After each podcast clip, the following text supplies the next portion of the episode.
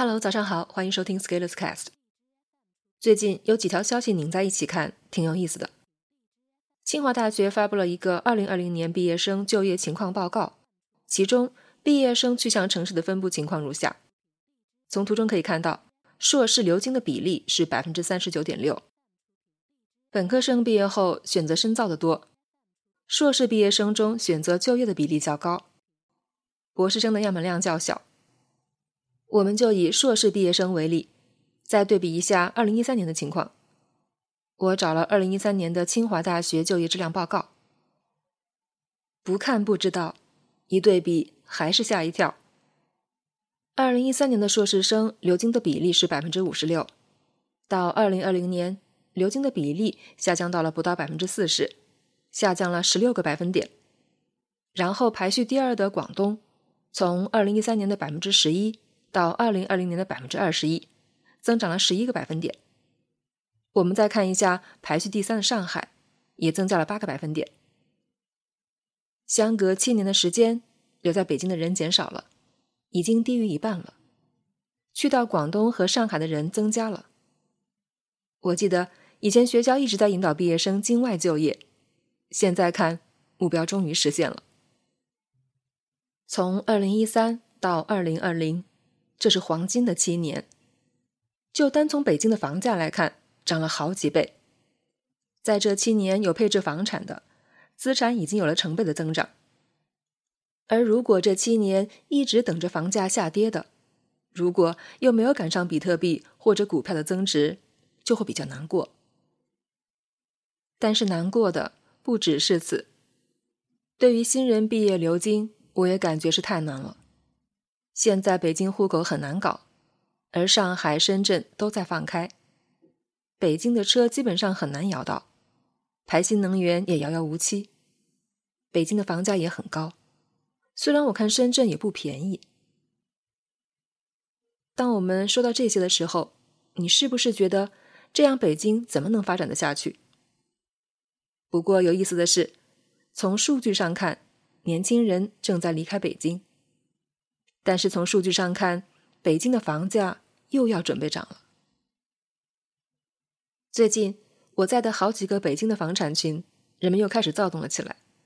一方面是预期来了，大家觉得深圳、上海、杭州都涨过了，应该轮到北京了；一方面是信贷开始宽松了，有的人已经把利息百分之六以上的贷款换成了百分之四不到的贷款，手握大把现金准备入场。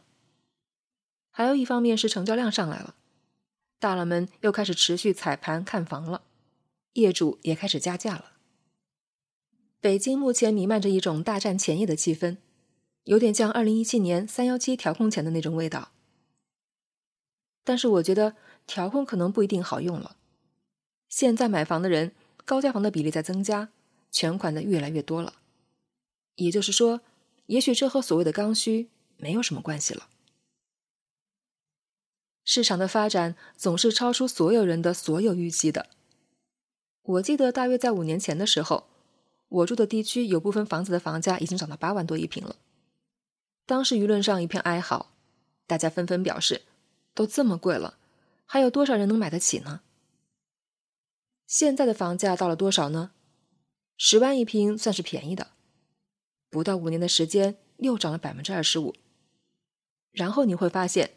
仍然会有持续不断的成交呀，所以也许我们对市场就不应该有一个预期。做交易的朋友说过一句话：“不要交易你所想的，交易你所看到的。”我们对于房价的认识，很多时候来自于我们内心的设定。比如，我们假设人是一定要用自己的工资来买房的，所以我们根据我们自己的情况来衡量高低。但是我们却忘记了，在一个地区的房价会由那个地区最有购买力的人决定，而最有购买力的人绝对不是靠上班发工资来盘活资产的，他们会综合采用各种金融工具、抵押手段以及甚至联名操作的方式，把房子当成是一种资产标的来操作。这就有点像股票，你也许觉得一只股票贵了，等着它跌到你的预期价位。然后你再出手，但是你会发现，你永远都等不到你的预期价位，总会有人在你前面抢了。当你那么努力的赚钱的时候，你却发现有人买房就像玩儿一样，是不是很绝望啊？更绝望的是，他们资产的增值速度还会比你的成长进步还要更快，你甚至不知道要怎样才能学到这样的本事。四年前我刚刚学财务分析的时候，就有老师说，茅台五百块的股价偏贵了，要是在两百块左右比较适合，大家可以等待入手。如果你在等待两百块的茅台的话，现在你能看到的是两千一百块的茅台。这可能是市场最有意思，但是也最令人绝望的地方。